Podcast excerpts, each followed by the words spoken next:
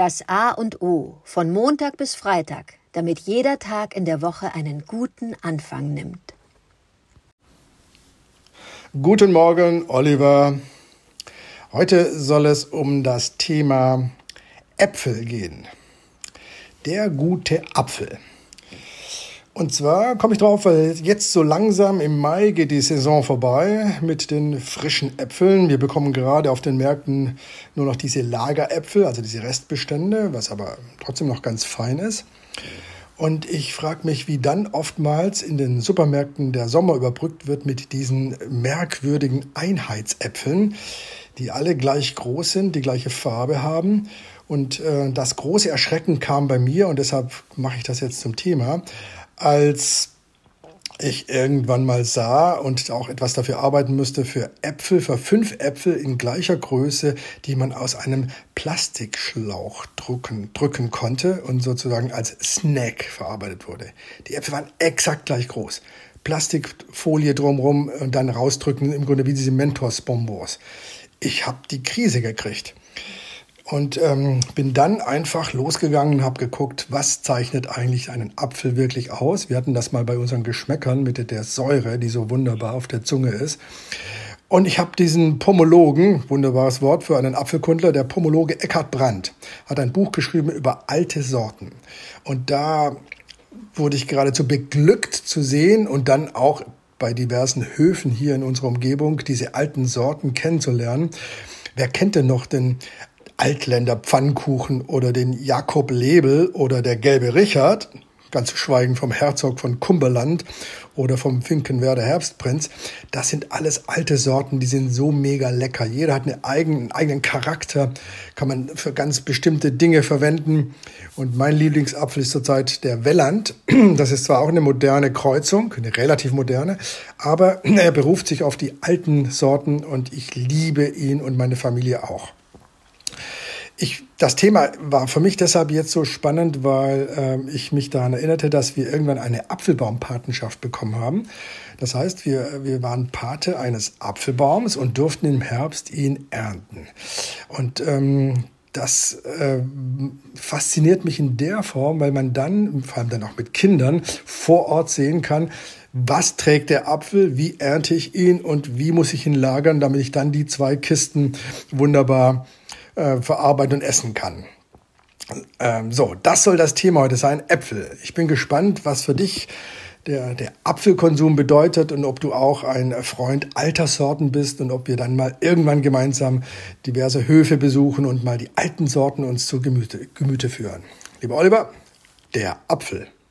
Guten Morgen, lieber Adrian. Äpfel, Apfel, großartig könnte ich fast sagen, meine Lieblingsfrucht. Der Apfel fällt nicht weit vom Stamm, das passt jetzt nicht. Aber der Apfel ist ja in der Tat unglaublich äh, sagenumwoben. Nicht nur der, der Helmut Newton auf den Kopf fiel oder daneben, wie er ihn beobachtete, wie er runterfiel, oder der Apfel, der von Wilhelm Tell durchschossen wurde.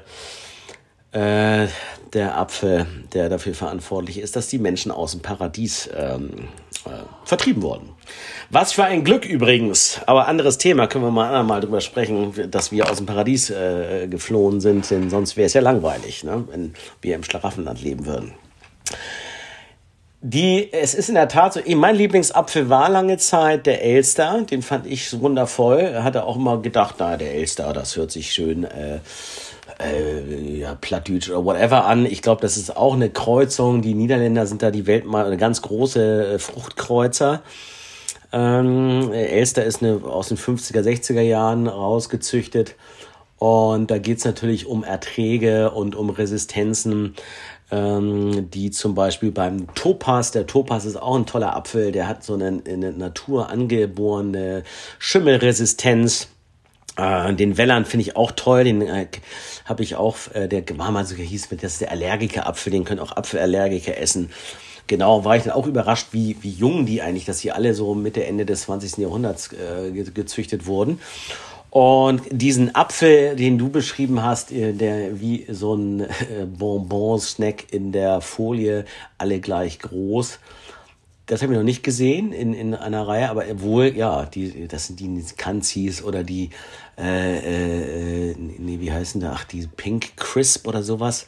Das sind echte weltweite Marken geworden, die auch irgendwelchen Konzernen gehören. Die gibt's weltweit. Die kannst du überall, egal wo du bist auf der Welt, kriegst du diesen Pink Crisp oder in Europa überall den Kanzi-Apfel. Ja, das sind Züchtungen, da geht's um wirtschaftliche Erträge.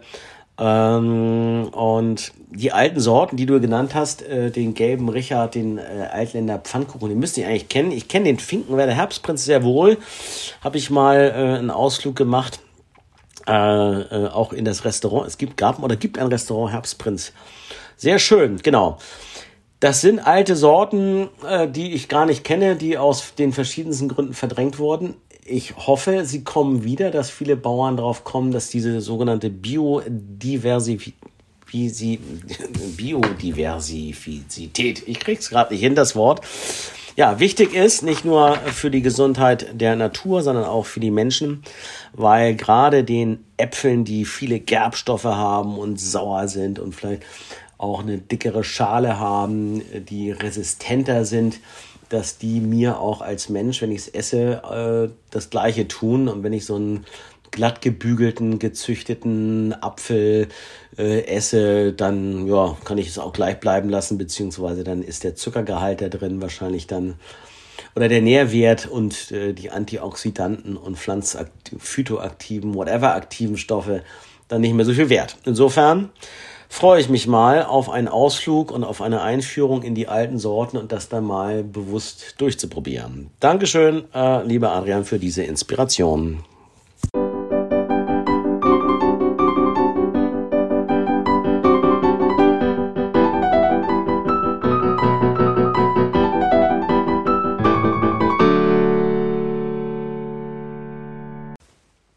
Das war das A und O der Podcast von Adrian Hoffmann und Oliver Wünsche. Möge es ein inspirierender Tag werden. Wir hören uns morgen wieder.